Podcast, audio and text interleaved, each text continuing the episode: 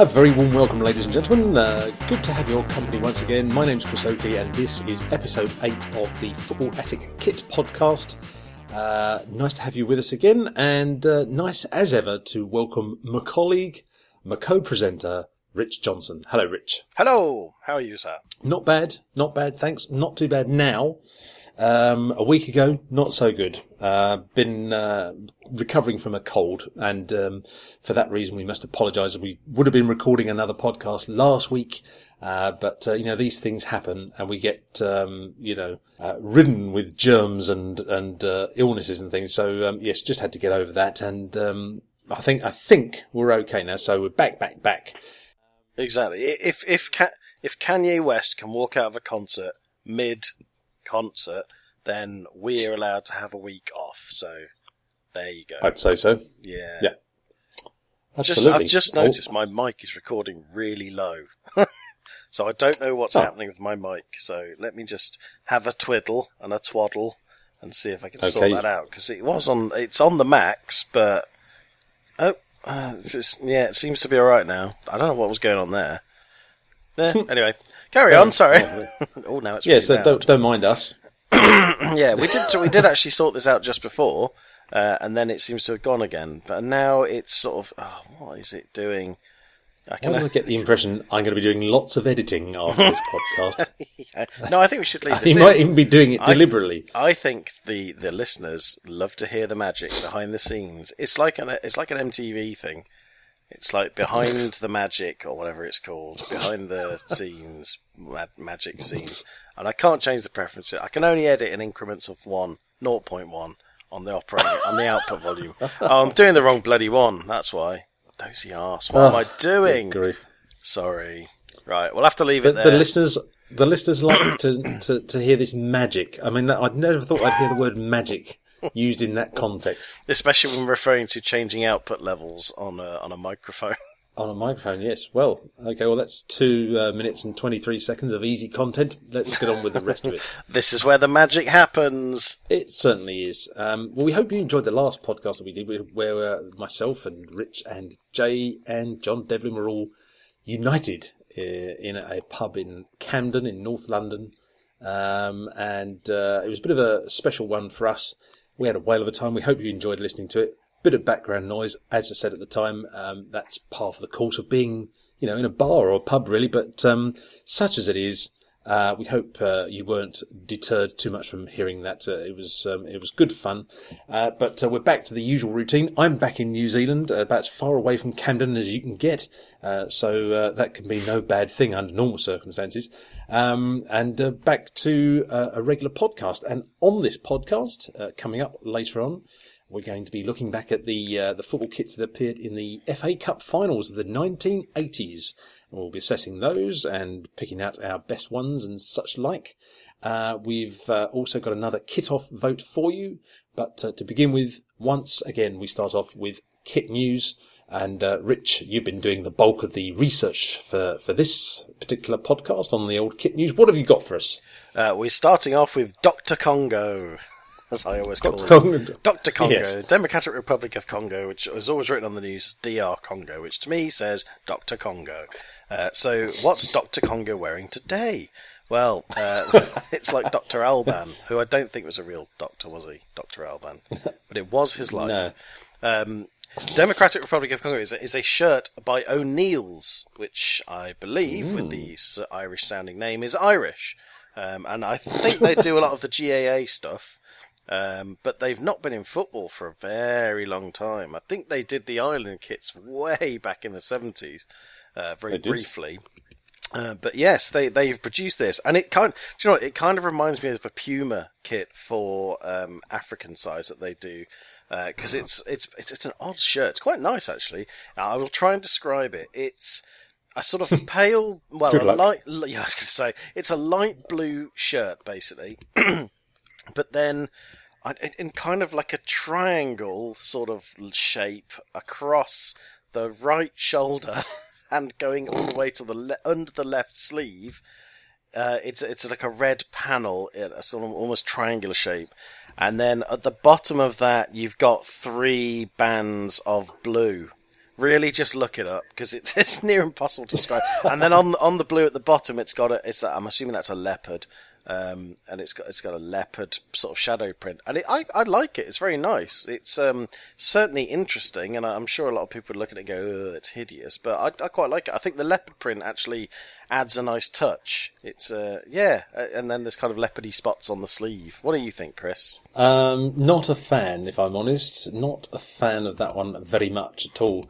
Um, um, I recently, um, just to di- go off at a tangent slightly, a while back, I hit upon this wonderful idea, which um, I thought it's it's a unique idea. Nobody's ever done it before, and this is going to be something that's going to get me a real degree of notoriety. And then I realised that somebody else had done this before, so I didn't bother with it. But basically, the idea was I wanted to do a kind of survey to see, basically, take a list of every single football-playing country in the world and see who their kit manufacturer is, just to get an, uh, uh, an idea of, you know, how many Adidas kits there are, how many Umbro kits, and so on and so on and so on.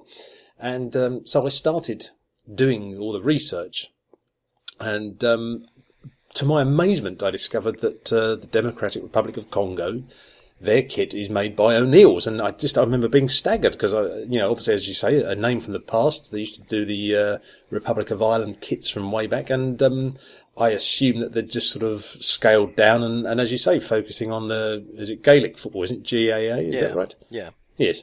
Um, doing all that sort of stuff. And so I thought, what, how random to be suddenly, you know, doing the kit for this African nation who, to my knowledge, well, I suppose when they were Zaire, they qualified for the World Cup, but haven't done very much else since. Um, this new shirt that I'm looking at here on my screen is better than, certainly better than the last one. But it's a whole kind of mishmash of different elements, and it's way too busy, hasn't got nearly enough. It's difficult to explain. It's a bit like you trying to describe what it looks like. It's it's it just it, there's so many bits, but they don't all kind of knit together, and I just find it's a little bit of a mess. But it is an improvement on the last one, which I saw as a result of doing this research. And by the way, the reason I didn't follow through on that idea was because I sort of suddenly realised that it's really difficult to find out Who does who does the the kit the, the the who makes the kit for, you know, Martinique or um you know Saint Kitts and Nevis and, and countries like that, and I started getting very downbeat about the whole thing, gave up. But um, anyway, that's another story. but um, yes, uh, O'Neill was a bit random, that one, but not the best shirt I've ever seen. No, the one thing I would say is, is it looks quite cheap. Uh, the material yeah. looks kind of cheapy, but I, I, I, I like it. It's nice to have someone different. Um, mm. ne- next up, Hull Tigers, Alam's Army. Sod you, Les. Oh, you're getting, you'll get us in trouble. I know. Good. Hull Tigers, um, and that's their third kit, which is uh, uh, purple, sort of lavender. I would call that. Um, just a sort of standard Umbro kind of nice sort of shadow stripe thing. It's nothing amazing. It's and it's but it's purple is the main thing. So good luck hmm. with that. I quite like it. Um, they wore it recently, I think, didn't they? Um, I can't remember if that was against, but they wore it in the Premier League a, a few weeks ago, and um, I don't mind it. But it's one of those situations where you think, would I rather see a more traditional choice of colour for an away kit for a team like that? And so, like Hull City, obviously this year they're going with like amber and black stripes, and I'm guessing in the past their away kit would have been something like white, and uh, has been white on a number of occasions. I think that would work better, but it's not a bad colour. Um, it's quite sort of vivid though. I'm, I'm guessing it's going to be one of those ones that really polarises uh, opinion, but but not bad. Uh, Umbro, nice Umbro styling. The old half and half cuffs there as well in black and white. Mm. Yeah, not bad. Better, better than the um, Doctor Congo one. That's for sure. I, every time we say the doctor thing now, I've just got uh, Doctor Alban, It's My Life going through my head, which is nothing to do with Doctor Congo. So never I've mind. got, I've got Umbongo, Umbongo, the drink it in the Congo. That's what's going through my mind. See, that wouldn't have worked when they were called Zaire, would it? They'd have had to have called the drink um, by um, ear. But yeah, whatever. um, Kumbaya? No, Kumbaya, yeah, they sing it in the Zaire. No, it's what do you mean, the Zaire? Yeah. uh, right, moving on, back to Let's kits. Let's get back. Uh, yes. We've got Eritrea uh, and their home, away, and third kits. Now, uh, mm, I'll let you describe this, Kit. Uh, Kit? No, you're called Chris, aren't you? That's your name. um, oh, all right, then. Um, basically, the, the the shirts are made by A M S, more of which shortly. Um, the home shirt is white. It's got a red kind of shallow V-neck uh, collar. Uh, but the main feature on it is down the left-hand side of the shirt, you've got three stripes, basically. One is blue, one is red, and one is green, which I think I, I'm right in saying it comes from the um, Eritrea flag. And um, you've got the Eritrea sort of coat of arms positioned on the red stripe. A M S is in the middle, and then on the right-hand side, you've got the sort of, I, I suppose it's the Eritrea Football Association badge. And then um, by way of trim on the cuffs, you've got again this sort of green, red, blue stripe motif. Um, I suppose if you're technically you're looking at four colours if you include white, and whenever you get one, it's not often you get those situations, but when you do, you, it's sort of like it's, there's a lot to kind of take in, and blue, green, and red on white. There's a lot going on. It's it's not bad, but it needs a bit of refinement, but not bad, not bad at all. And then you've also got the other two shirts there, um, which I suppose are just like a transposal of the colours of, of the first shirt there, I suppose, Rich? Almost, but I noticed the away, obviously because the away is blue itself, the stripes on the side are yellow, red and green. I was just um, going to say, I just spotted that. It's whereas, got yellow, so not... Yeah, I have to say, the uh, they all look naff, because they all look very, very cheap. Um, and the away one is just awful. The blue one. The blue with a yellow, red and green stripe down the side. It just looks vile. It looks like someone sicked up a shirt. Yeah. uh, and the the, nice. the the third one's not. Well, again, I think the problem is the stripes down the side are so big, because they're quite wide stripes, and they, they occupy almost half the shirt. And so you've in effect, like like Chris said, you've kind of got four major colours on a shirt, which is just too many in this case. It's just, and then and the fact the green really sort of jars there. I think if it was just, mm. I mean, obviously it's it's from the, the colours that they you know the country has. They can't just scrap it for the sake of a football kit design. Um, but it, it the green really throws it off and makes it look naff, in my opinion. The one thing I do like, however, is they've got the word Eritrea on the back, like Mexico used to have. And I am mm. all for that. Whether that will transpose through to the actual shirts worn, I don't know, because I suspect that might well be replaced with player names, unless everybody in Eritrea is called Eritrea something, in which case they can have it. Well, there's a couple of things to add there. While while you were um, talking, I just had a quick sneaky peek at the Eritrea flag, and indeed it is green, red, and blue, um, with a yellow um, coat of arms on the red bit. Um, sort of divided into triangles, you might say. Um, so those are the colours, yellow, red, green, blue. And that then begs the question, why have a home shirt which is white? I mean, I, I know there's nothing, you know, there's no law against it, but um, I think it would have been better to have a home shirt which is yellow with the red, blue, green. Um, but, um, but you know, hey-ho. Um, but the other thing... Sorry, go on. I was going to say the same could be said of Germany, who have no white yeah, flag whatsoever. I know. I, I realised I was walking into that trap, but... Um, But for the sake of the whole four-colour motif thing, yeah. uh, yes.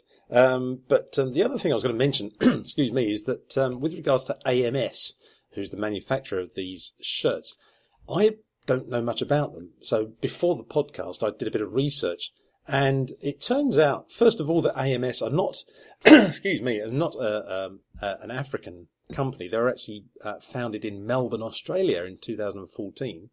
However, it's fair to say that they do focus on um, African nations as far as the kits are concerned that they make, and they tend to sort of aim for the, um, dare I say it, the sort of lesser or smaller countries. And I was, I'm on their website, which is basically, um, if you want to go and visit it anytime, A M S, uh, A M S dash clothing dot com. And um, they do the kits for South Sudan, Sierra Leone, Rwanda, Um, Eritrea, as we've heard, and also a couple of other teams are the non-affiliated FIFA teams, Darfur United, Western Sahara National Football Team. Um, what I would say is, having having done this research, is that I really now have much more respect for A M S, because, as we've said, the Eritrea kits look a little bit, well, how should I say this, to be kind, unrefined. Um, but Awful. Actually, when you... is another word I, you could use. But the, if you look at the other kits that they do, particularly the one for the South Sudan team, that's basically white shirt, but it's got black, red and green kind of like a stripe, flag stripe kind of thing going on across the middle of the shirt. I really like the way that A M S do their kits in general. There's there's usually some kind of detail there that you can sort of enjoy or appreciate. They're not just kind of churning out kind of boring template kits. They're trying to do something different. So I would give my thumbs up to A M S and say, well done, keep up the good work.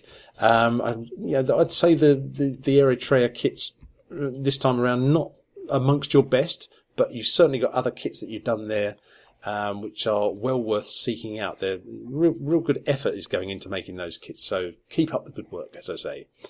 Well, one thing that's, that is interesting is the fact that, like you say, they're not an African manufacturer, but mm. their logo, they clearly are, I don't, they obviously have some tie-up with Africa, because their logo yeah. actually has a map of Africa in the A of the A M S, which is a nice yeah. little touch, but it, it, that's an odd thing to do for a manufacturer mm-hmm. not from Africa, unless, like I say, you are, I mean, you've kind of narrowed down your your kind of potential client base there, really. Unless mm. they plan to do and change their logo for every single net continent. Actually, I'm just looking at some others here. The South Sudan shirt, yeah, quite. The South Sudan third shirt is is pretty cool, man. Yes, it's it's black with a yellow star on it, and then some kind of I don't know, I don't know what the hell you got. Almost like a stained glass window effect on the on the, the top of the shirt with like kind of white. There's basically a red, uh, sorry, blue, red, and green flashes of colour that occupy the top half of the shirt, and each one is mm. outlined in white, a big thick mm. white bar, which looks I, I don't know it looks really nice actually. Me likey, me likey, yobo shaky. Yes. I was just going to say, just to kind of we're talking about four colours. If you include the colour of the logo of A M S on the third shirt, that's actually orange, so that's another colour just thrown in for good measure. But uh, anyway, we digress. Indeed. Right, what's next? What's next? I don't know. Czech's agenda. What's next? Oh, yes. Bulgaria. Um, Bulgaria's uh, new home and away uh, kits have been launched, made by Joma. Now, I don't know about you, Rich. I had a little bit of a problem with Joma kits. Some of them are really good, but a lot of them I find are a bit ho-hum and a bit, I don't know, dare I say, badly executed, but that's just my view. Um, in the case of these two new kits for Bulgaria, the shirt specifically, home shirt... Uh, looks, it, it, I've just realized there's every, um, bit of evidence here in front of us to suggest that they're basically just nicking bits off of other manufacturers' kits. I'm, I'm joking, Joma, don't sue me. Um, so basically on the, on the, so the Bulgaria home shirt is white, but there's a red sort of panel, like a red stripe going down the sleeve, which is not dissimilar to what Puma are doing this season. Then you've got a sort of wrap over collar, which harks back to what Adidas were doing with Bulgaria and many other countries back in about nineteen eighty-six. Um, and then you've got like a horizontal kind of, it's not even really a shadow pattern, but it's like a kind of series of thin stripes, like a slightly shadowy kind of pattern. Um, again, looks a bit like, um, I think, yeah, again, a Puma sort of thing. I don't know if they're tied in with Puma. I'm sounding, if you read between the lines, like I'm basically saying they're ripping off Puma. I'm not saying that, right? He is, so Joma. It, That's uh, what he's saying. And he's it's on a it's, publicly broadcasted media. um, my views are those only of Rich Johnson and nobody else. Um, no, um... It's, but so it's the home shirt is it's not bad, but it, I wouldn't say it's the most original shirt because it looks like there's sort of things that you've seen on other shirts. There's also the new Bulgaria badge, which they introduced a while back. Uh, it's this kind of strange shield thing with a line on it, which is a bit odd, I find. But um, anyway, so that's that one. But the away kit, the away shirt, t- tell the listeners about that one, Rich. Well, I'm just before I do that, I'm just going to pass my opinion on the home shirt. I like it. it yes, it does feel very much like a, a um, inspired by Puma. That's the phrase I'm going with. I'm not a great fan of the new badge. That looks awful. What's that going on yeah. with that lion? He's got like weird cankles. Um, so I don't know what that's all about. But it's a nice shirt. I think it's very neat. I love the neck on it, and yeah, but that's probably because it looks like this sort of eighty-six one Um, hmm. So yeah, I think I think it's nice. Um, I don't really like I, the one thing I hate most about Joma is their logo. It's awful. Hmm. It's like a four-year-old did it and just went for the kind of. You remember those? Uh, I think uh, some something from our childhood, Chris. Do you remember you used to be able to get jackets and you could have letters applied to the back, and it was a certain like cartoon font. That's what Joma's yeah. logo reminds me of. Those. So, you know, anyone that remembers those exact things that I'm talking about, you know what I mean. Um, right, the away, the away. Ah, mm, well, I think it's my response to that. Yeah. um, it's yeah. green with a red sash outlined in white, with a yellow neck and that stupid lion badge. Um, which does, it, it just doesn't say Bulgaria to me. It just does not look right. It's just mm. bleh. Uh, mm. it, I'm sorry to say, it is hideous. It looks like it belongs, and I'm probably going to, you know, um, what should we say, damn someone else with faint praise here, but it's it, it's it looks like it belongs to somebody like Congo or somebody like, you know, one of the African nations. And but yeah, it it's does. but that's I, but I don't mean to slight African nations. No, what it I mean just has that vibe about it. It just has that. It's the colour scheme. I think it's the kind of well yeah. again, it's the sort of red, gold, and green thing. Well, that's not red, really gold, and green. Yeah, I was going to say yeah. um, that's more Jamaica, isn't it? Um, yeah. But but yeah, it just doesn't, and it just doesn't seem to be a Bulgaria kit. It just well no. It just feels wrong. The home kit looks classic Bulgaria kit, and the away just looks yeah. not Bulgaria at all. If you someone showed you that, especially with the the badge on it, because there's nothing I immediately identifiable. It just doesn't look. Oh, I'm going to say again, it doesn't look like Bulgaria, right? Well, the thing we were having this discussion just before we started recording, and we kind of picked up on the fact that normally Bulgarian away kits tend to be red, or at least they have been on many occasions in the past. So to see a green shirt is obviously a bit different, but that's okay because obviously the green's on the flag, so it's sort of it's a good reason to use it. But the fact, for me, there's all kinds of things wrong with this away shirt. The first thing is the fact that the red inverse uh, diagonal sash is outlined in white. I think I'd have left the white out of it. That just seems to be an afterthought. Um, So you've got that. Secondly, um, the Joma logo, the word mark, they've put that at the top left-hand corner of the diagonal sash. Now, on the home shirt, Joma, the word Joma is in the middle, below the neck.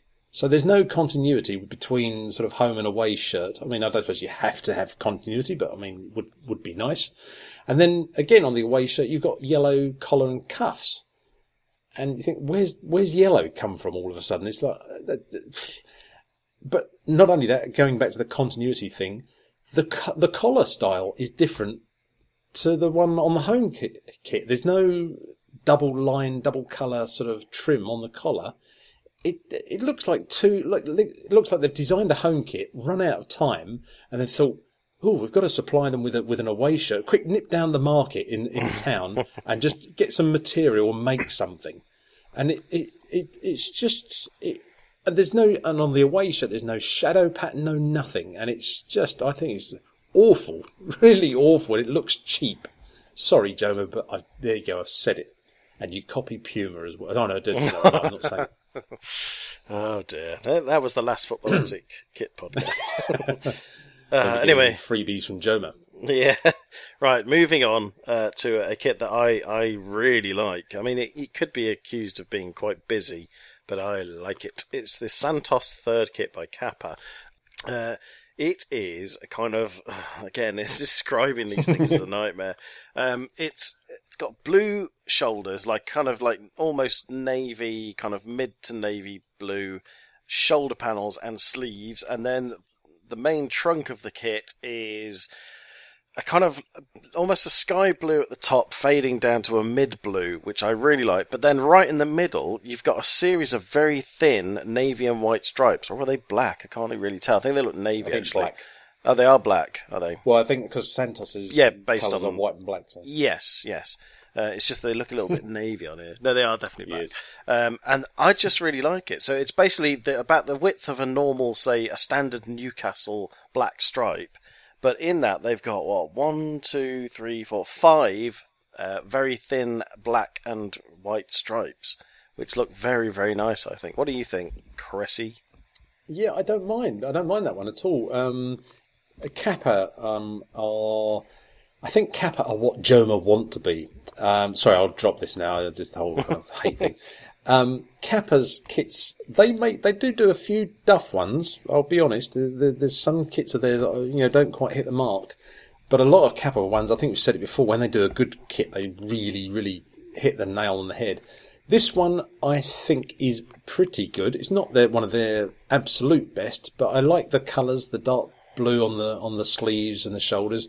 And then this kind of gradiated light to dark blue thing going down the bulk of the shirts. And then this kind of black and white, um, sort of, I don't know what you call it, like a tram line, I suppose, going down the middle of the shirt. I think it's a nice touch. Um, I think it's, it's a good one. It reminds me a bit of that Newcastle away kit that was hanging around in the, um, when was that?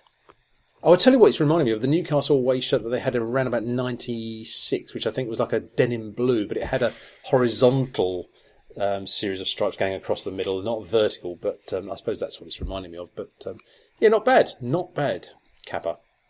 Kappa, and uh, not Joma. uh, not Joma. We have next Panama with their World Cup qualifier shirts, which are by New Balance, uh, who, yes, indeed. If you remember... Uh, sponsored Brian Robson's boots in the eighties. If you remember, how yeah. would I know that? Because I used to get shoemakers. I'm sure it was New Balance, actually. I'm, I'm probably wrong. Probably wasn't. Um, I remember he. I remember he did some jeans. He got sponsored by a jeans company, which was always in jeans. The shoot. Yeah, oh, I'm gonna have to find that out. Yeah, Brian Robson did adverts for jeans in like Shoot and Match magazine. Very weird. It was. It was the late eighties. Everyone was on cocaine. Um, so Panama shirts, quite simple affairs, but some nice little touches. I think they're quite nice shirts actually. Uh, so mm. the the home one, uh, I'm assuming it's the home one, is a is a red, and then it has blue shoulder panels, and then the very sort of tips of the the last sort of probably about three inches of the shirt sleeves. There's like on where the um, shoulder panel runs down is basically like candy. Uh, stripes of kind of like red and white, and I, I think it looks quite nice. It's an interesting little thing, and they've also got it uh, I suppose it will be classed as side panels under the on the trunk of the the um, shirt, and the away one is white with blue panels again, and then they are, the trim is whitened and blue stripes. I'm not describing that very well, but again, these are quite hard to describe really. Um, what do you think of those, Chris? Yeah, I like them. Um, a definite improvement on the last Panama kits. Oh, come on, you must have seen them. Um, we, we, we mentioned them on, it might have been, been the very first Football Attic Kit podcast that we did, because we were doing the, was that the one that we did the Copa America, I think? Anyway, whichever one that was, um, I think we mentioned the Panama kits and we sort of said, nothing to write home about, you know, move along, nothing to see here. These ones are a lot more refined, nicely executed. Um, the blue stripe down the sleeves. I'll be I'll be fair and balanced about this. That's a bit like the Puma thing as well. I'm not I'm trying to kind of accuse everyone of copying. I'm just saying that you you do find though that in different periods of time with football kit design that there seems to be a kind of a vogue kind of thing that all the manufacturers do something similar, like wrap over collars and stuff. And I think that that's the thing at the moment. A lot of manufacturers are, are sort of latching onto this thing of having a broad stripe going down the shoulders and sleeves. So that's that's what um, New Balance have done. But I like the kind of um, alternating little uh, horizontal stripes that finish off the cuffs and go down the side of the um, side of the shirt as well. And the, and the away shirt in white and blue, very nice as well. And a perfect example of how to basically use the same template for the home shirt as the away, and then just change the colours. Nicely done. Well done, New Balance. Indeed. Um, and and now we come to a new feature, uh, so new that I've literally just thought it up. um, oh Kit God. Of the Week, where we go through all the shirts that we've mentioned, or maybe we haven't mentioned oh. this one yet, and just declare it as Kit of the Week. And seeing yeah. as I've just made this up, I've picked this one. Good. Um, yeah, do you remember when we talked about this feature, Chris? You know, no. Just, just now. um, no. So you, you do. I just mentioned it just then. We talked about it two seconds ago, live uh, on the podcast. I resign. Oh, God. Right, so my favourite kit for this week um, is and courtesy of footy headlines dot com, is a leaked kit, and it's Germany's that they're going to wear in the Confederations Cup, and I think it looks absolutely amazing. It's basically clearly inspired by the eighty-six World Cup kit, um, because it's it's basically an all-white shirt. Uh, the Adidas sleeves, uh, Adidas sleeves, the Adidas stripes are only on the shoulders. They don't even run past. Uh, well, technically, that's I suppose they're almost epaulets, really, aren't they? Uh, hmm. They're they're the bit before you come to the shoulder, uh, a bit like the Liverpool eighty-five to eighty-six kit. Um, So the stripes don't run down the sleeves. But the main feature of this, because it is literally an all-white shirt, is the neck is a nice little V-neck, but the trim on it is the little, uh, the uh, black, red, and yellow of the German flag. And it's, like I say, it's basically a V-neck version of the eighty-six World Cup kit. And I think it's just absolutely gorgeous. I, that's almost, I would say, possibly one of my favourite Germany kits ever. Hmm. Yeah, it's um, it's one for the for those people that um, like their sort of detailing on the German shirts, uh, sort of more at the minimal end of the scale. Um, but it's lovely. It's a lovely nod in the direction of um, yeah, as you say, the nineteen eighty-six World Cup shirt, which I suppose it's what we're looking at, their thirtieth anniversary kind of thing, maybe unofficially. That might be what they're kind of aiming for there. Um, but, uh, very nice. And, and without the black Adidas stripes going down the side of the shirt, which is the, this year's, this season's thing, um, it just adds to the purity of the white on the shirt. It's a, it gives a far bolder, um, you know, portrayal of the, of the, of the team's colours. It's, it looks fantastic. Very nicely done. Less is more. That's the one they're going for on that. Indeed. And it's my kit of the week. Oh, we need to get a jingle now, I suppose. Yeah. Uh, Kids anyway. Of the week. Right, that's that done. Um, right. But, um, yes, I'll have to suddenly spring something on you next next time around. It'll be like um, um shirt that Rich has voted for, which I think is C A C of the week. Or something. I'll work any on of that. Yeah. Um, before we um, bring the kit news section of this podcast to an end, um, we've um, got uh, uh, one last thing just to mention. It's basically a comment that we got from our long-term listener and uh, good friend Austin Long.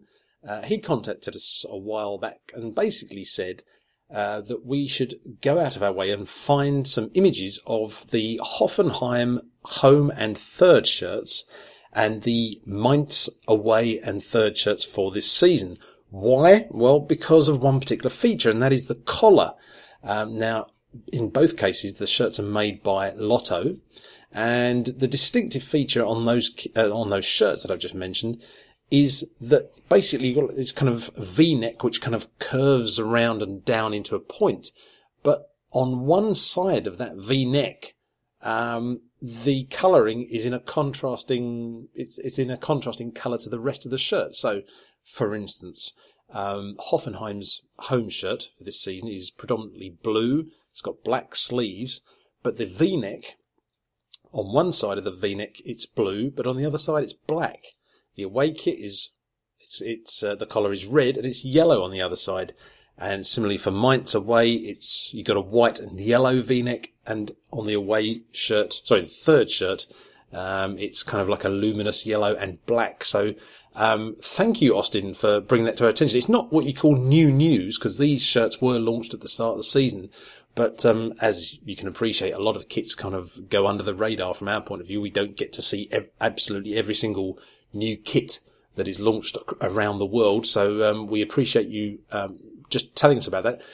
Uh, we'll try and put links, as we always do, we'll put links to all of the shirts that we mentioned in Kit News on our accompanying blog post over at the Football Attic, so you can uh, follow the links and have a look at these shirts. But um, what do you make of those collars, Rich, just before we wrap up? No, sir, I don't like it. Um, no. I... Mm, No, I don't. I don't like the thing. I, I like the idea of the two-tone collar. I like that. I just don't like the shape of it. I don't like collars that mm. do that stupid kind of dipping down and then joining like that.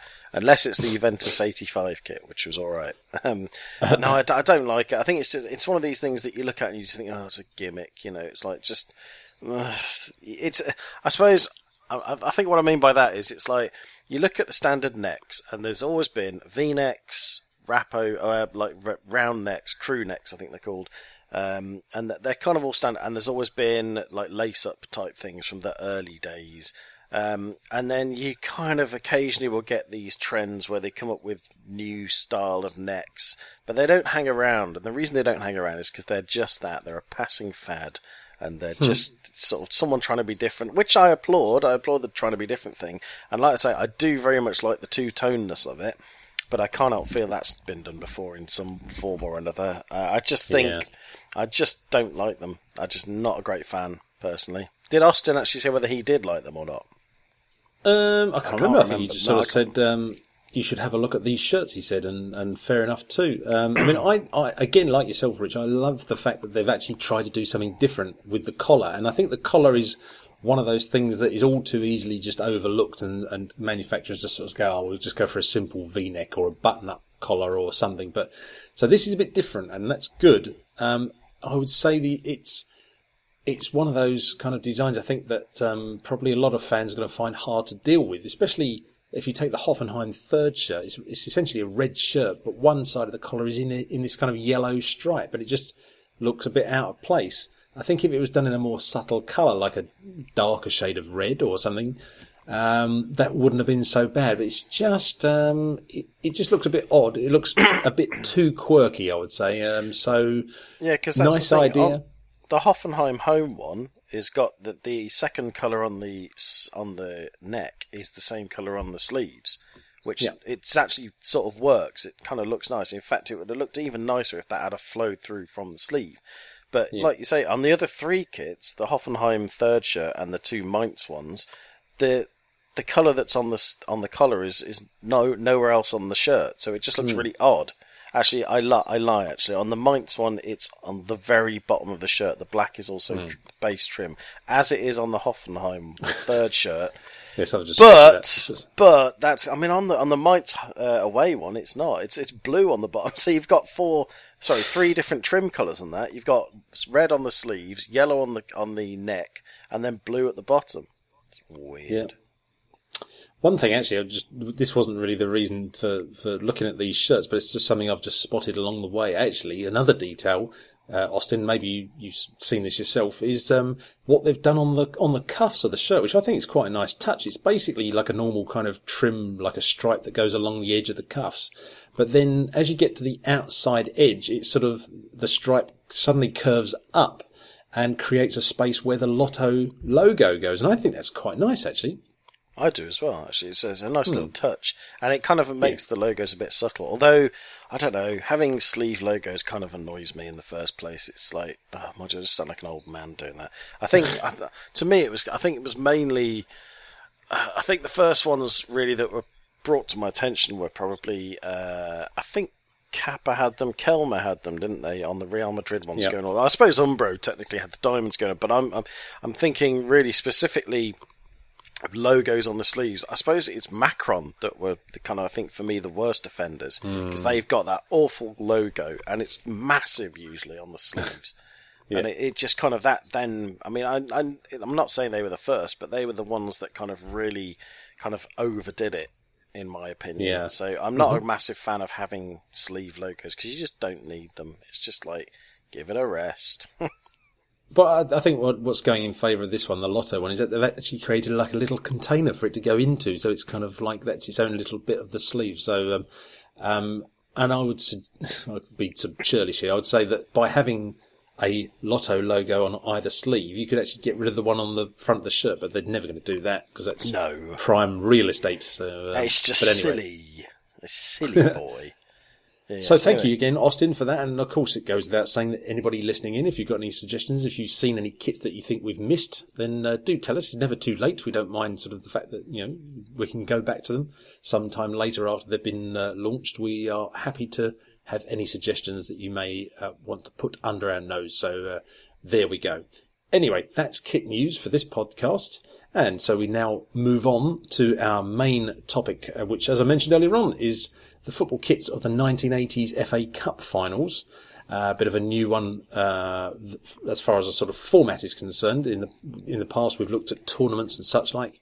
We even looked at the nineteen seventy-six seventy-seven First Division, I think, on a couple of podcasts back. But um, we owe uh, this uh, the idea for this uh, section to our listener, Rob Carey. Thank you, Rob. Uh, Rob got in touch with us and he said, um, have you ever thought about coming up with the best F A Cup or other finals in terms of combination of kits worn?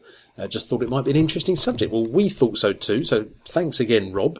And uh, just to show that we're always quite keen on um, you know, using people's uh, ideas that they suggest and not ignoring them, we thought we'd uh, do that very thing. So nineteen eighties F A Cup finals, of course, starting off with the nineteen seventy-nine eighty F A Cup final, one that I fondly remember because it was West Ham against Arsenal.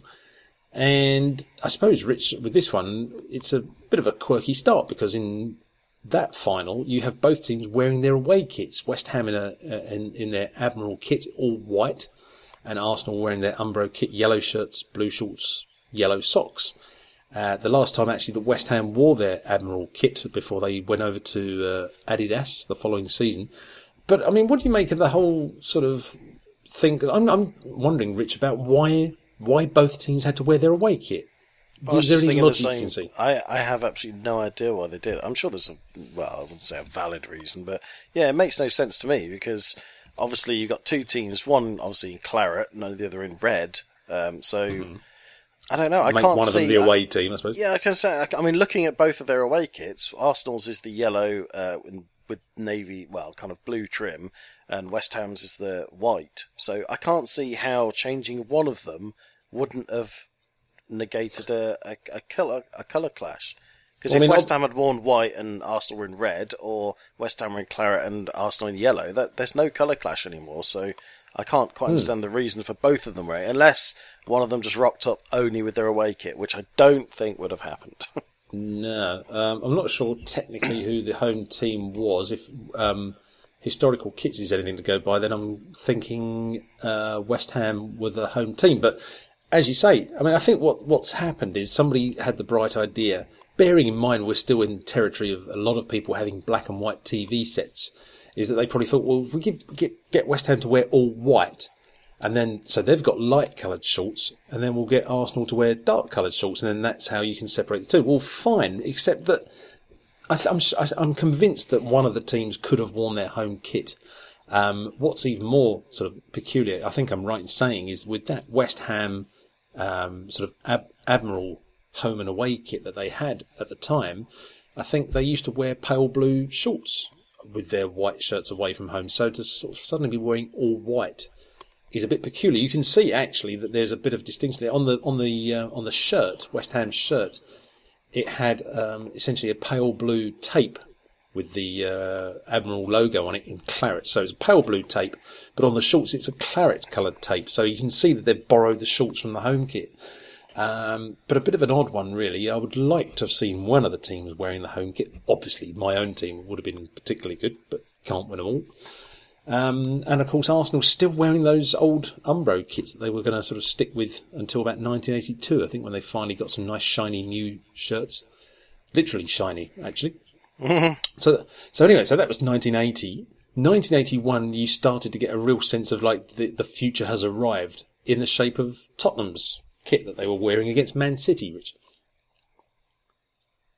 Oh, sorry, I didn't, I didn't hear you yes, say Rich. That would be you, Rich, which is thought, your name, I thought, apparently. I thought you said witch, and I thought you were halfway through a sentence. Um, I do apologise. Uh, who am I again? Am I a witch? Uh, right. Well, actually, the funny thing is, I was about to make that exact point, the fact that the Tottenham ones have got a, a very sort of modern look to them, uh, with a nice sort of clean V-neck, uh, and contrasting heavily with the Man City kit, which looked firmly rooted in the seventies with a giant wing collar. Um, mm. And I th- is is that is that yeah? It's an Umbro taping down the sleeves, yes, isn't it? That's right. So yeah, yeah, massive contrast there. Um, Tottenham looking very sort of sleek and modern, and yeah, Man City looking very kind of like last decade a bit. And the funny thing is, is like in the the nineteen eighty-one, I think the West Ham Admiral kit looks very dated because it's kind of it's very of its time because Admiral kits were generally quite striking. Um, yeah. So you can they, they date sort of quickly, I guess. Uh, whereas the Arsenal one, again, same sort of um, template as the Man City one from the following year, but it, it looks nice. It's a very nice shirt, but again, it, it does look quite dated with the sort of winged yeah. collar on it. But no, I don't know, there's something about the Man City one that just looks very dated. It just looks really, really old. Well, the following season, they actually changed to another new kit, and it was still Umbro, but this time it was, um, I think it had sort of piping going from under the um, sl- under the arms to sort of up to the shoulders, I think, and a much more modern sort of silky-looking material as well. So, yeah, that was, I think that was the last, might have been the last time that kit was worn, actually. But that Lecoq Sportif one, the, the Tottenham kit, I mean, an absolute classic, and just full of sort of continental flair, really. Just the minimal approach, simple V-neck with a bit of navy blue trim. Just, just amazing. I remember that sort of kit breaking through, and you think, wow, that's that's looks like a proper kit. Like for the it was the eighties. This is this is exactly what we should be getting. Um, so there you are. So that was that, and then of course, nineteen eighty-two, Tottenham back in the final again. This time playing Queen's Park Rangers, and here again for the second and last time during the nineteen eighties. Uh, both teams wearing their away kit. Um, and again, another example, like the with the West Ham and Arsenal we said before, Rich, whereby one of the teams, I think, could have worn their home kit, but such as it is, probably for the black and white viewers at home, not that they were, you know, with black and white T Vs, um, Tottenham had their yellow away kit, and Q P R had red shirts, black shorts, and black socks, um, Adidas in their case. See, now, I've been thinking about this. Uh, actually, no, actually, no, because I, I was just trying to work out. I'm sure I was going to say it could have depended who was classed as the home side, because yeah. I was thinking, like, obviously, if Tottenham are wearing their white, Queen's Park Rangers can't wear their white and blue.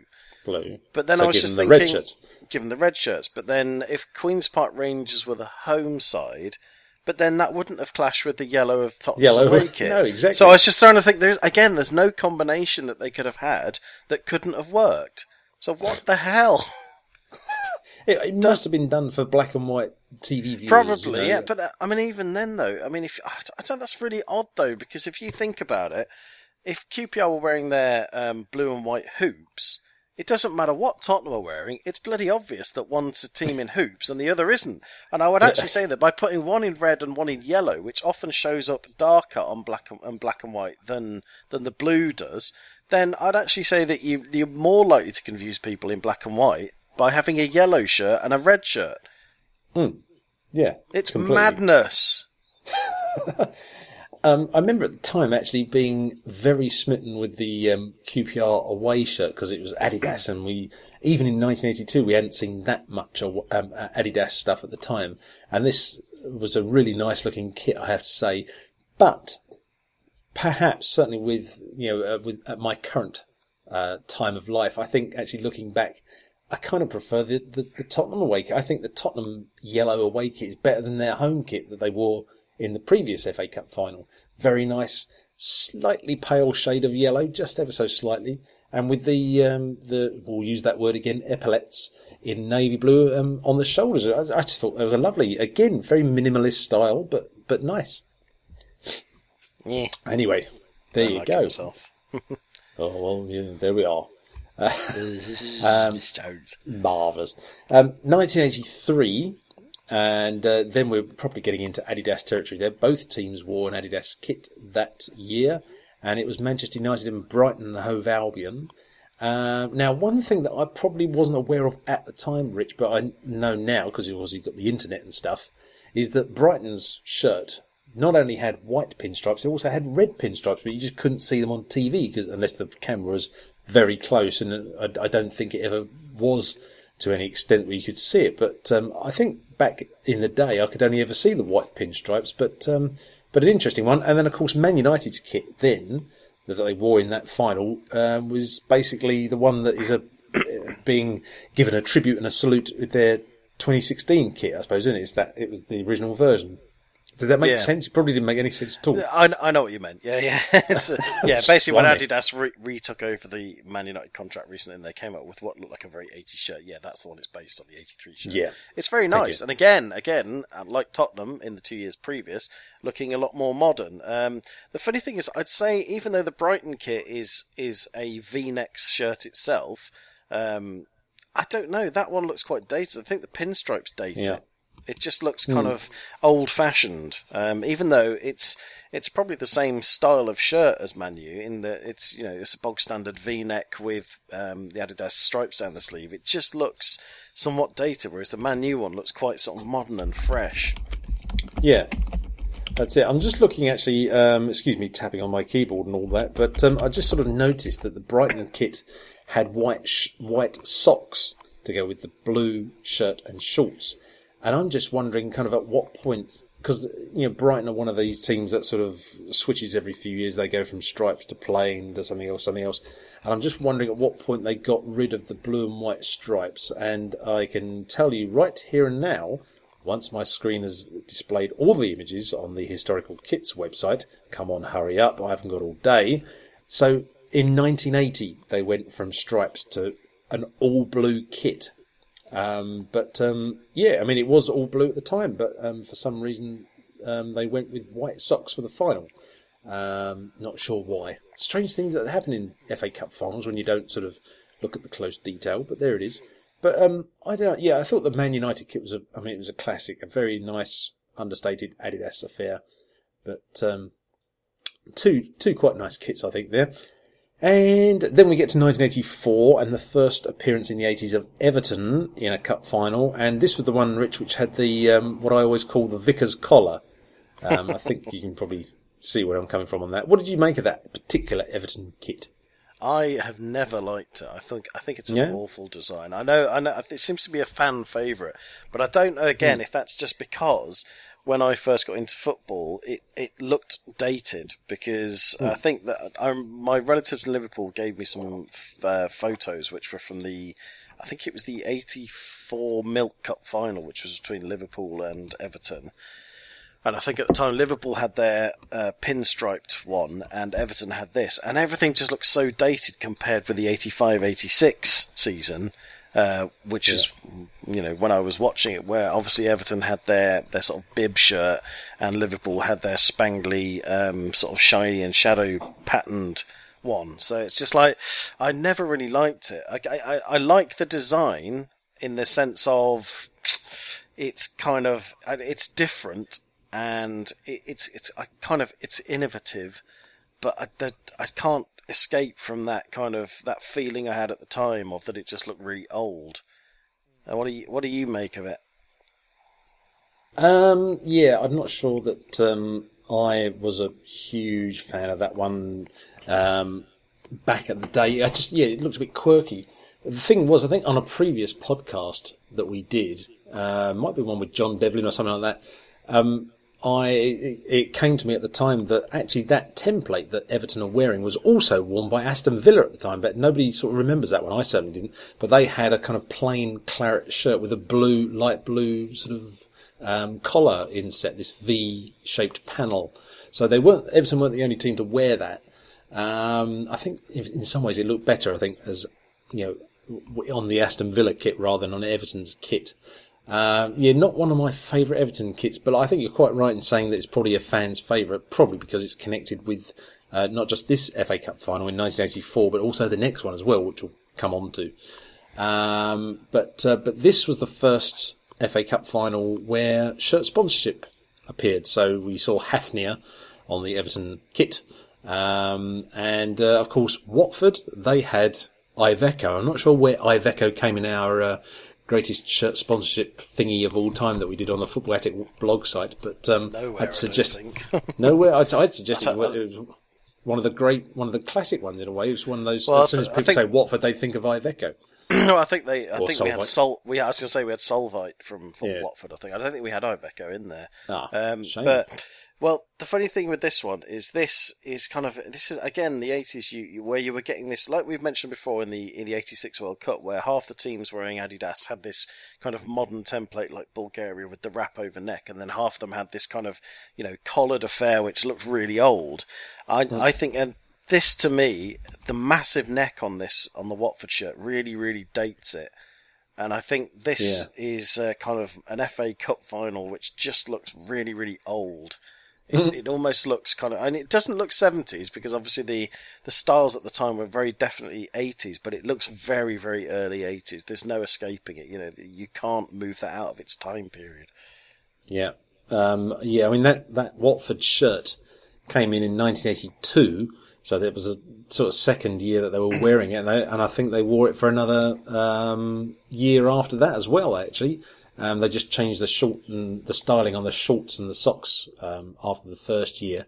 Um, but yeah, that was start starting to look a little bit old, old hat, as they say, the uh, the Watford one. But and yet, you know, like two, well, particularly the, the Watford one, I'd, I'd argue is a, one of the sort of classic Watford kits that everyone remembers. You know, John Barnes wearing it and people like that. So um, there you go. But point taken about the fact that they were, in both cases, the, the, the styling was looking a little bit sort of not quite as modern perhaps as it could do. But that Everton kit reappeared the following year when uh, Everton faced Man United in nineteen eighty-five. But this time Everton wore blue shorts. Again, it's that colour clash thing for viewers at home with black and white sets. Was there anybody left in nineteen eighty-five with a black and white T V? Actually, probably was quite a few. Um, but Man United were wearing their usual kit, red, white, black, and so they put Everton in blue shorts with their white socks. And um, this time, Man United wearing the kit that I actually mentioned on the last podcast when we were talking to Jay and John, uh, the the Bullhorns shirt that I remembered. And I, I actually really liked it at the time, these white flashes on the shoulders. Um, um, it was curious actually. I was sort of, I'm still trying to process what John Devlin said, which was the fact that, you know, cause like nobody else wore it, that particular template, that's possibly why, why it's sort of deemed by many people to perhaps be not a very good kit design. But I, I'm not sure that I, I mean, it has a certain logic to it, that particular reasoning, but I mean, I, I don't know. I, I just thought it was really good. And of course you got Sharp across the middle. That sort of reinforced the, uh, The, the connection between Sharp and Man United that was going to go on for many years.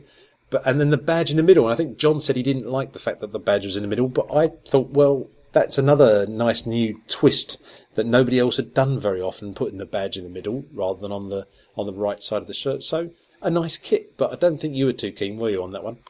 No, and I th- again, I think this suffers from the same thing as the Everton one does in, in that it was just before I got into football. So when I started watching football, um, it was old to me because mm. it was like the previous season. So yeah. I, I and I never really liked it because of that. I, I'm also like John. I'm not a massive fan of the badge being in the middle. It just doesn't. Don't know. It just doesn't feel right. It doesn't feel like a Man United shirt. But I don't. I don't, I don't know. That's just my personal opinion. And I, mm. I know that um, Nike, when they were doing Man U, used quite a lot of white trim on the United shirts. But I just don't like it. It just doesn't look right. Don't like it.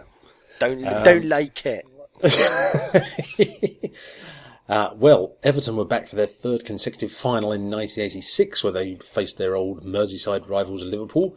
And this time they had a new kit, Everton, and it was the, the famous sort of bib kit, the one that I actually really liked. I mentioned this on an old Football Attic podcast a long time ago. Uh, big white panel across the top half of the shirt. Um, with blue sleeves, and N E C was the logo, uh, was the sponsor logo, and like a big, uh, like a wide blue stripe running down the sides of the shorts.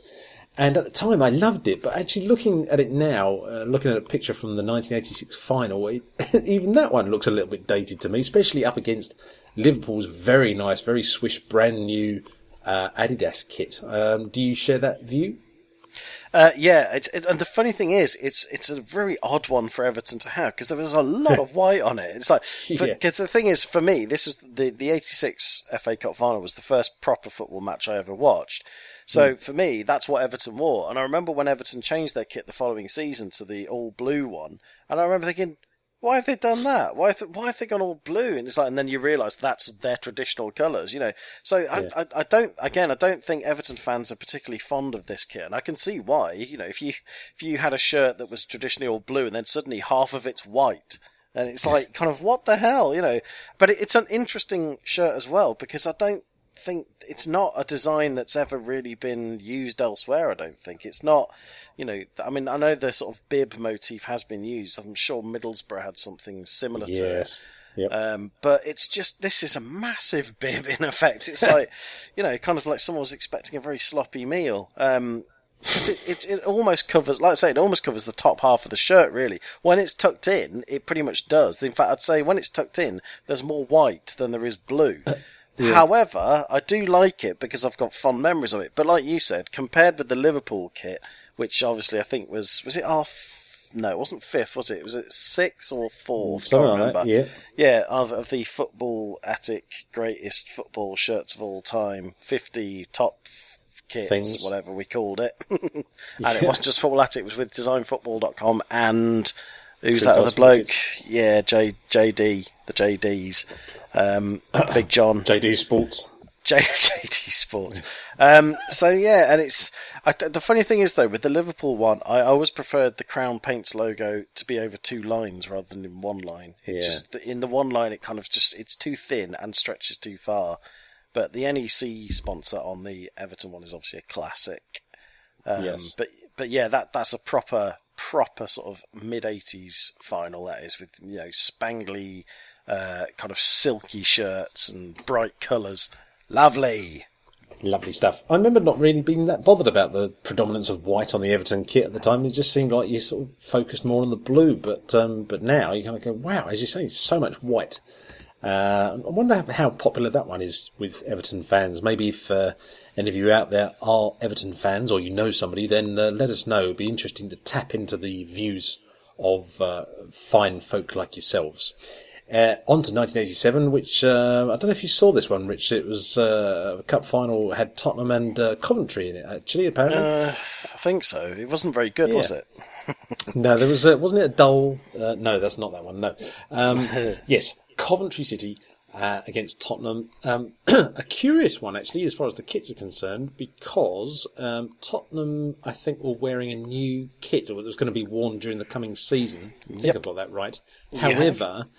It was worn with navy blue shorts, and in the cup final it was all white. Are you getting this kind of continuing theme now? Because Coventry had dark shorts. And even that was a curious thing, wasn't it, Rich? Yeah, because Coventry's actual home kit that season had white shorts. So I still don't actually know why they swapped, you know. Unless unless Sepp Blatter was having a word in someone's ear and went, we want one colour kits. Yeah, oh God. Um, the, the, the Coventry kit uh, made by Triple S... And um, Holston um, was the sponsor on the Tottenham kit, and Hummel were the manufacturers. Um, sorry, I forgot to mention Granada Bingo as the uh, the sponsor on the Coventry the cla- kit. The just... classic Granada Bingo. And also, obviously, this is the F A Cup final where half the shirts weren't sponsored by Holston because the kit man had buggered it up. That's uh, right. I vaguely remember that at the time, yes. Yeah. Um, but see, now to me, this is another uh, cup final where you have one kind of quite to me, dated kit, and one that looks super ultra modern. And unfortunately, it's the Cov one that looks dated, because by this point, by this point, a standard V-neck with just some like white piping on it, well, white trim on it, was starting to look a bit old hat. You know, everyone else was having wrap over necks. We've got a standard V-neck collar with just some, um, you know, white, two white line trim on it. And, and obviously the shirts were a bit cheap because they were made by like Triple S, which is, you know, who the hell's ever heard of Triple S Sports other than Cov fans. Um, whereas Tottenham rocked up in this, you know, very, very super modern looking, especially even compared with the shirt they'd had previously. Um, and, and they, I, I thought Tottenham looked really good. I, I didn't like it at first. I thought it was very weird looking, but I think it's just huh. the, the shock of the new. And they also had this half and half band on the shorts, which was completely, you know, unseen before. Mm. And, and looking back, I think it's one of Tottenham's best ever shirts. I think it's a really nice outfit. And I think it actually went nicely with the white shorts as well, because it emphasized yeah. the band across the, uh, the, around the, the waistband of the shorts. So, again, Tottenham, I thought, looked much better than Cov did, but obviously we were the better team and won and beat Tottenham because they are rubbish, and anyone that likes Tottenham is an idiot. um, too much information. You, you just lost it at the end there. Damn, I don't know if you damn, noticed. I've done, done it again, haven't I? um, just tallying up with what you said a moment ago, actually, the, the, the Tottenham kit I thought was just de- delightful, and they should have worn that in an all-white composition throughout the following season. I mean, it just looked much better in all white rather than with the navy blue shorts, and the band across the top of the shorts as well. Um, the, the navy blue band across the top, very nice. Um, but at the time, my recollection is that I was a little bit disappointed because I loved the kit that went before, and it's actually the one that won our last um, kit-off vote, actually from a from a couple of podcasts back.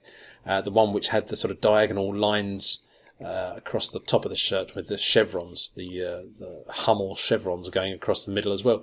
I remember thinking, oh, that's a shame that they've got rid of that kit. It was a, that was a good one, but actually this all-white one from uh, Hummel was beautiful. And yeah, as you say, Rich, um, just a bit strange.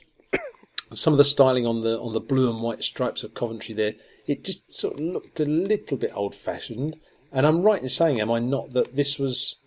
Was that the first time they wore it? Because they were wearing that half-and-half, you know, Denmark-style template, weren't they, the season before? Or have I got that wrong? You've got it the wrong way around. It was because we won the F A Cup that we, that we got the Hummel kits. Because prior oh, to, right. the, the season before this, we'd got the Umbro kits, which were the kind of ah, the dark, right, yes, the sort of uh, the sort of light blue and dark blue stripes with the pinstripes on it. Then we had this, and then we switched to Hummel because we had Hummel, a bit more right. cash to flash around and a bit more attractive, you know. Um, But yeah, so I think the, I, I like you. I, I wasn't disappointed that Tottenham weren't wearing it. Although I think actually, no, I think I was. I, I was more shocked. I was like, "Hang on, that's not their kit. What's this?" You know, because obviously I, I wasn't used to the concept of uh, debuting F A Cup kits. mm. uh, sorry, debuting next season's kit in the F A Cup. And I remember thinking, "They're not allowed to do that, are they?" But yes, they were, and and they looked all the better for it as they lost. Um, yeah, so there we go. So, um, sorry, I was only like fifteen, sixteen at the time, so I, I can't remember the sequence of the Coventry kits. You'll have to forgive me. You're, that's why oh, I always God's refer to you with the detailing. God's sake, who doesn't remember the sequence of mid-eighties Coventry kits? Yes, don't all shout at once. Um, nineteen eighty-eight, Wimbledon versus Liverpool, classic final, if not packed as packed with goals as the previous one was. Um, now, again, I, I think we have to kind of embrace this thing of new styling and old-fashioned styling. Liverpool's kit, they had a new kit, um, and it had a wrap-over collar and um, crown paints in the in the middle there, your logo. Um, fairly subtle styling, but but quite nice with it, of its time. Whereas the Wimbledon kit, which was made by Spal, I mean, not bad, but um, looked a bit kind of... Uh, like it needed a bit of a revamp, frankly. It had the yellow epaulettes again across the top and the thin yellow piping just below the neck. Um, interestingly, Carlsberg as the logo, the sponsor logo on their shirts, whereas in fact they'd had Truman in the season leading up to that point. They had Carlsberg the following season, just for one season. But um, obviously the, the, the kits kind of didn't match in the end because Wimbledon managed to win even with a slightly second-rate kit. Don't hit me, Wimbledon fans. Um, what did you think, Rich? Uh, I, I, no, I agree with your point. I thought at the time, I thought the Wimbledon kit was awful because uh, it just looked so... Um, oh, it just looked very, very dated. Um, and the neck on it was horrific. It was a wrap-over, but it was so thick. And I think just, again, compared with Liverpool, who's who looked a lot more stylish. Um, but again, for the second year in a row, the uh, team with the best kit lost. Mm. Did yes, I mention that Tot- Tottenham lost the first one? I don't know if I, I was clear did, about yes. that. We beat Thank them. You kindly. We, we must move on. Cup, beat Tottenham. Right, Just move on. To, to clarify. Leave it. And finally, we come to the nineteen eighty-nine F A Cup final, and once again, Everton versus Liverpool, but the kits were somewhat more different from the last time they played, particularly in the case of Everton, who are now getting back to a more traditional-looking kit. Out went the white bib, uh, a nice uh, white collar, flappy sort of collar, stylised, you might say, blue shadow patterned shirt, uh, but the shorts had a kind of double sort of panel on the bottom, Um, like a blue sort of diagonal cutaway panel and then a sort of silvery grey one just above that. And uh, also around the top of the turnovers on the, uh, the, the, on the socks, you had this kind of what I call a kind of policeman's hat sort of pattern, really, like a white checkerboard, uh, thing going around the top of the turnovers. But, um, I think that actually looked good. I mean, obviously the Liverpool kit, um, that was worn was the same one as they had the, in the previous cup final, but this time they had candy as the uh, sponsor logo rather than crown paints. But I just thought that the new Umbro Everton kit was uh, quite splendid. But what was your view on that, Rich? I'm not a great fan of that Everton kit, and I was also disappointed that they changed it because the previous Everton kit, which is the one they'd had for three years, uh, which was the one with the nice diamond pattern and the wrap over neck, which I think, to me, is a, a possibly the, one of the best Everton shirts ever. That, you know, they'd had that for three years, and then they finally got into a cup final again, and then swapped it out. So it was like, I was quite disappointed, um, but I don't know. I just, I'm not a great fan of that one. I just think it's a bit boring. I, I'm, I'm never a great fan of just a plain shirt with just that sort of collar on it, and, and it was kind of where a lot of the shirts in the nineties sort of went. They were kind of leaving the eighties behind and going back to that kind of collar look, which mm. I was never a great fan of. I've always been much more a V-neck person myself. A V-neck man. V-neck man. So there you go. So, I mean, those are the twenty kits that were worn in the nineteen eighties F A Cup finals. If you had to pick a final, Rich, out of those ten in terms of the quality of both kits that were featured, which one do you think you'd go for? Ooh, that's a good question. Uh, I would probably go... Obviously, I'm going to be a traitor here, because I, I just think Coventry's kit at the time, I would go for the eighty-seven kit, actually more because of Tottenham's kit, because I think it was I think it was stunning. But I just think Coventry's kit overall, even though I like the kit because it's Coventry and we won in it, we beat Tottenham in it, remember we won the F A Cup, um, I would say I'd have to go for the eighty-six one, because I just think Liverpool's kit was stunning, and I thought I, I did like Everton's at the time. Um, So, sorry, Coventry, I'm going to go for the eighty-six one. What would you go for? I think I'd go for nineteen eighty-three, because I just remember watching that at the time, Man United against Brighton, and even though the pinstripes thing was not as new as it was, it was still fairly current then, and I remember thinking that Man United's kit looked so much better in a modernised form than the kind of Admiral ones that... that Uh, Man United were wearing in the late seventies. I just thought it looked so much more up to date and sort of nice and neat. Um, and I just thought both kits were really nicely executed, both Adidas kits. Um, so I think I'd go for eighty-three. But um, listeners, if you've got a choice, do let us know. Tell us which of the nineteen eighties finals you liked best in terms of the quality of the kits in each case. Again, as I said before, we uh, look forward to hearing from you, and we'll give you all the details of how to contact us nearer the end of the podcast, which is actually coming up soon. And don't, um, just to say, don't just choose the one that your team won in. Yes, yes, that's it's, exactly right. Because that's, I've avoided doing that, because Coventry won in nineteen eighty-seven, and I didn't choose the one where we beat Tottenham in nineteen eighty-seven when we won the F A Cup. I went for a different one. So yeah, try yes. just go for the one which is the, the and, and it has to be the overall whole kittage from the whole yes. game. Not just one side. In other words, it's not just who had the best kit, it's which final had the best kit. Plural. Yes. There you are. You've been told. So there you go. Right. Yeah. Anyway, heading towards the end of the podcast now, but uh, before we go, we've got another kit-off vote for you. We didn't have one last week because it was a special edition, but uh, we're back this week, and um, we have gone with theme of Sunderland away kits. Now, yeah, that sounds a bit random. Um, there is method in the madness, and we'll, I'll tell you why we picked that subject in a moment. Um, but basically, we are asking you to choose your favourite from the last three uh, Sunderland away shirts that have been worn. So, just to describe, well, maybe you could describe them for us, Rich. Um, shirt A?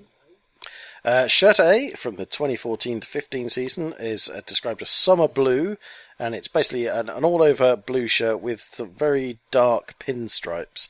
Uh, and a nice sort of classic wrap over neck.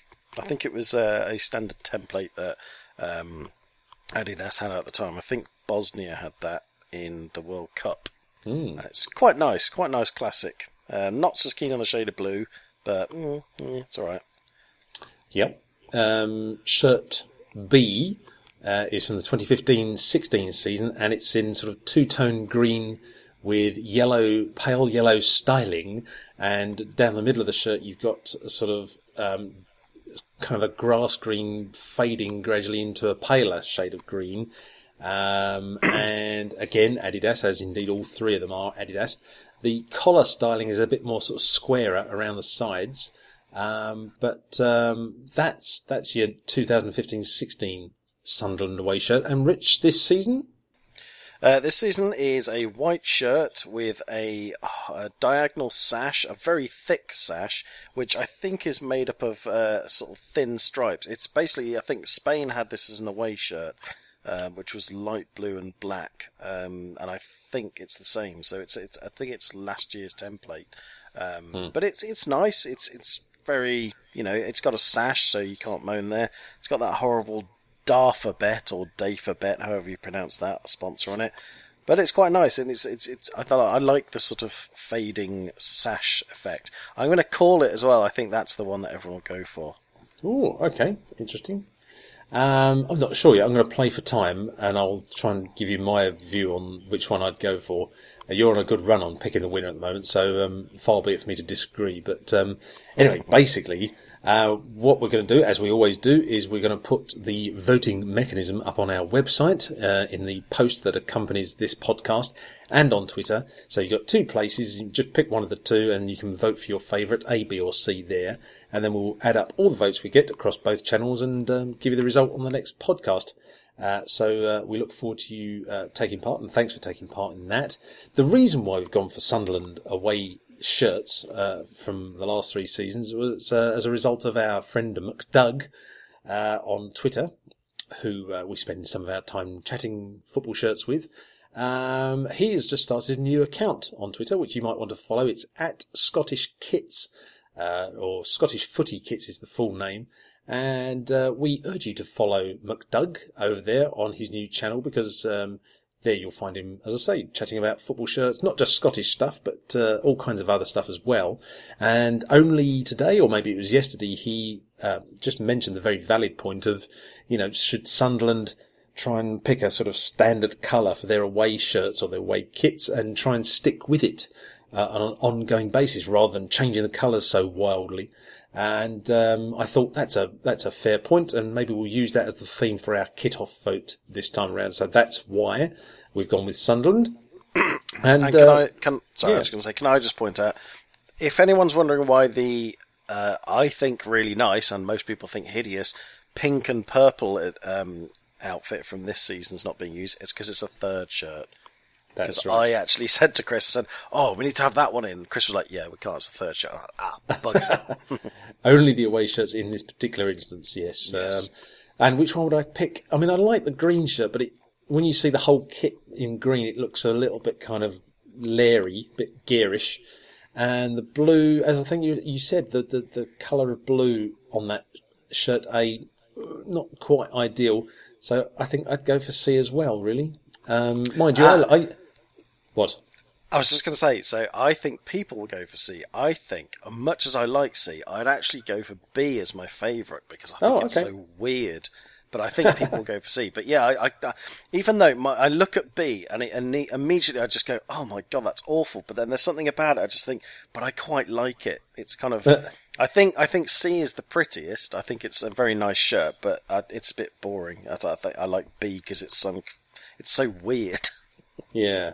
Well, the thing is, um, I remember going back when I were a lad, in, back in the late seventies, um, I think Sunderland often would w- wear a white shirt um, uh, as an away shirt. And sometimes, I think, going into the eighties as well, I think they dabbled with like a royal blue one as well, which actually looked quite fetching.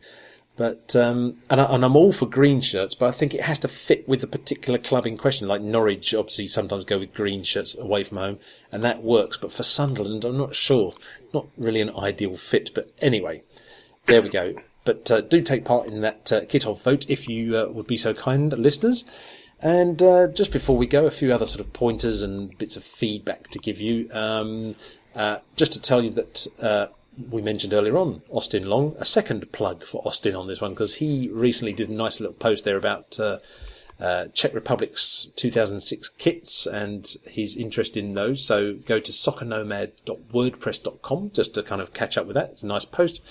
Um, John Devlin at the moment is in the um, process of illustrating all the Premier League shirts or kits, I think, actually, the whole kit, excuse me, um, that's sort of being worn every weekend, that uh, every... Every Premier League kit worn every weekend, just so you can sort of see who's wearing what, which is rather nice, the way he's doing those. Uh, good work, John. Um, and uh, also, um, as well as um, Austin's suggestion... No, not Austin. Who is it? Uh, who is it suggested about doing the, uh, the the nineteen eighties F A Cup finals kits? Uh, Rob Carey. Rob Carey. Uh, as well as Rob... Um, we also had another suggestion, and that came from Tom Keel. Hello, Tom. Um, and he suggested that uh, on a future episode we might want to look at hipster shirts, uh, namely those ones that um, that we were criticised for not including in the fifty greatest football shirts ever. Um, and so um, thank you, Tom, for that suggestion. We are going to uh, basically keep a note of that one, and we're going to deal with that, I think, almost certainly on a future podcast. So uh, just want to say thank you for your suggestion, and um, we will uh, collate our list. So we've got uh, lots of stuff to refer to on that, but uh, good good idea for a future pod, that one. And I think you, you were going to mention Cameroon with regards to that. I was, yes, because uh, I, I have recently bought, uh, Classic Football Shirts had a, a uh, series of the um, Cameroon all-in-one kit. Um Cameroon in the sort of mid two thousands had a habit of releasing, well, they did twice now. They got kits that were banned by FIFA. Um, um, the first one was the sleeveless one, which they had to then attach black sleeves to when they played. Um, and the second one was the all-in-one, which is basically like a, well, it's, it is literally like a, a sort of, it's like a romper suit, basically. um Uh, and so I bought one the other day because they had the away and the third shirts, and I got the away, which was a yellow one. Uh, and, and I think they're ace. And I, I kind of, I was saying to Chris before we started recording that I think if we were doing a football, the fifty greatest football shirts ever again, I would have lobbied for a Cameroon one, one of those two. I actually preferred the, uh, um, the sleeveless one because I thought that was a novel idea. Um, But I think this one looks ace because it's the one with these sort of uh, these slashes on the side where it looks like it's been torn by a tiger's claws hmm. or something, or a lion, yes. I guess it would be. Sorry. Um, other shorts, I, shorts, other shirts I got recently. Um, I got another two examples of the Hummel eighty-six template. Uh, one in yellow and blue and, and white, and another one in green and white. And I have now got a complete set of the eighteen sixty Munich Oktoberfest shirt, so we can wow. all rejoice. Yes, because hey. I managed to get I managed to get the first two, no, numbers one and three off eBay at great expense, I might add, because they're not bloody cheap. Um, but I now I now actually have two of the first one. Um, Uh, because I bought one off Vintage Shirts and then noticed that the the bottom, I think someone had cut the hem off it at some point, um, and then restitched it. Mm-hmm. So I then bought it again when I found it on uh, eBay in Germany. Um, and I also recently bought two late eighties Wigan shirts um, from a Facebook group, which I would like to publicise, called Football Shirts for Sale for M E C P two U K, which is run by a guy called Mark Lund. And he's raising money for that charity. And basically what he's doing is he's had a lot of shirts donated, and then he's selling them all off at ridiculously cheap prices. Like the average ones go for about five quid. Uh, the two that I bought, which were late eighties Wigan ones, were about fifteen quid each. But that's an absolute bargain considering they're kind of, you know, they're really, really rare ones, and they're Elgrin ones. Um, so yeah, go and have a look at that group because it's well worth it. There's, apart from the bargains, it's also obviously good, raising money for a good cause. So go and have a look at that. That's Football Shirts for Sale for M E C P two U K, and it's run by Mark Lund. Um, so yeah, check that out. Good shout. Well done. Uh, yes, a nice stash of shirts you've been buying there recently. Well done. Thank you. Yeah, yes, not that's, much else you can say today except thank you. That's not the attitude my wife has. No, well, that's what I figure. You know, you're you're here to receive um, succour and and um, and support. Yes. Um, anyway, that's pretty much all we got time for. But we do want to give you the details if you want to get in touch with us. Um, basically, you can find the website over at w w w dot the football attic dot com. Uh, we're on Twitter, twitter.com forward slash football attic. facebook.com forward slash the football attic. And if you want to drop us an email, you can do that as well. Admin at thefootballattic.com. And of course, you can download our podcast, not only on our website, but also on iTunes as well. If you want to leave us a positive bit of feedback on there, a nice review of the podcast, we'd love you to do that, but you're under no obligation. Uh, so there we go. Uh, anyway. That's all we've got time for for now. So thank you for listening. Thank you, Rich, for your company as ever. Wonderful to talk to you again. And, uh, well, needless to say, we'll be back again very soon, uh, as long as we can avoid getting colds or any other passing illnesses. So until then, from myself, Chris Oakley, and from Rich Johnson, it's goodbye to you all. Au revoir.